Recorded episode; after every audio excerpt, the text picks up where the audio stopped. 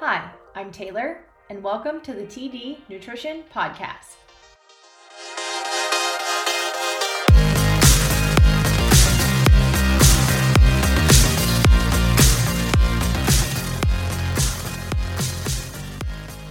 Welcome to my little mini episode that I'm doing. And I'm just going to talk about the list of herbs that I mentioned in the anti inflammatory episode. And these are all herbs that are great at helping the body to lower inflammation. And they're good for so many other things that I wanted to dedicate a little bit more time to talking about each herb individually and the other things that they're good for. So I'm gonna jump right in. Starting with coenzyme Q10, which is commonly known as CoQ10. This helps to lower inflammation and helps protect the health of the mitochondria in our cells. They also help with diabetes, muscle performance, and brain health. The next is bladderwrack. Bladderwrack is a high source of iodine.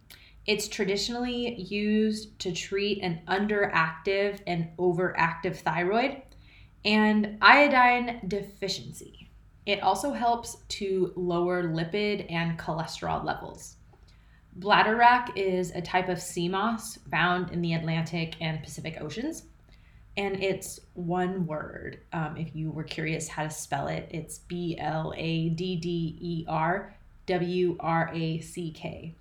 And I'll actually um, make a list of all of these herbs and I'll post it on my blog if you want to print it out and just have it on hand. The next is burdock root.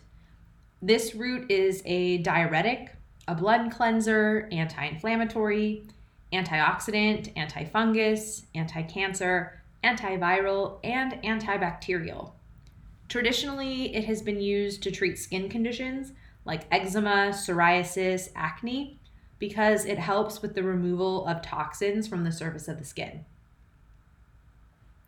It also helps to restore liver function and health elderberry. Elderberry may be one that you've actually heard of. You may take it yourself. Elderberry is an anti inflammatory, antiviral, anti influenza, and anti cancer herb. It is used to treat colds, the flu, allergies. It helps in removing mucus from the respiratory system. Studies have also shown that elderberry prevents H1N1 virus from entering the cells. So it'll be super interesting if they study elderberry in relation to COVID 19. Next is lavender. Lavender has antifungal, antibacterial, anti inflammatory, anti insomnia, anti anxiety, and antidepressant properties. Traditionally, lavender is used to treat restlessness, insomnia, nervousness, and depression. Also, lavender can be used for migraines, nerve pain, joint pain. It reverses abdominal swelling from gas, upset stomach, nausea, loss of appetite, and vomiting. So you can try having lavender tea, um, or you can consume it ground in a capsule. Um, so all of these benefits come from the consuming of lavender, not uh, lavender essential oil. Then we have nettle root and leaf. Nettle is an anti inflammatory, anti cancer, diuretic, antioxidant, antimicrobial, and anti ulcer herb. Nettle root helps treat enlarged prostate and joint pain. Nettle leaves help with arthritis, sore muscles, hair loss, anemia, poor circulation, diabetes, allergies, eczema, rashes, and asthma. Red clover Red clover has anti cancer, diuretic, and anti inflammatory properties. It is used for its estrogen properties, which help relieve menopause symptoms. It is a blood purifier and breaks up calcification in soft tissues. This happens with age. And red clover cleans the lymphatic system. Next is sage. Sage is an antioxidant, antimicrobial, anti inflammatory, anti tumor, and anti obesity herb. It has also been proven to reduce LDL cholesterol, which is the bad one, and raise HDL cholesterol, which is the good one. It is used to improve memory. It can treat menopausal hot flashes.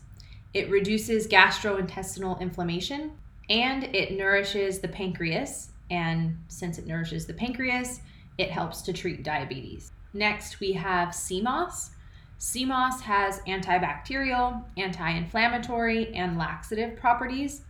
It is used to soothe irritated mucous membranes from colds, coughs, bronchitis, tuberculosis, gastric ulcers, and intestinal problems. It has also been used to help joint health and skin health because of its wide range of nutrients. Lastly, we have yellow dock root. Yellow dock root is an antioxidant, antimicrobial, antibacterial, and anti inflammatory. It stimulates bile production, which bile production aids in the digestion of fats and stimulates bowel movements to clear out the digestive tract. Traditionally, yellow dock root has been used as a blood purifier, a liver and gallbladder cleanser, and it also cleans the lymphatic system. So, those are all the herbs I mentioned in the anti inflammatory episode. There's obviously thousands of more herbs that also have healing properties for many other things, but those were the ones that I felt were the most um, remarkable and most beneficial to people listening. I hope you found this helpful. Thank you for listening and join me next week for my next episode.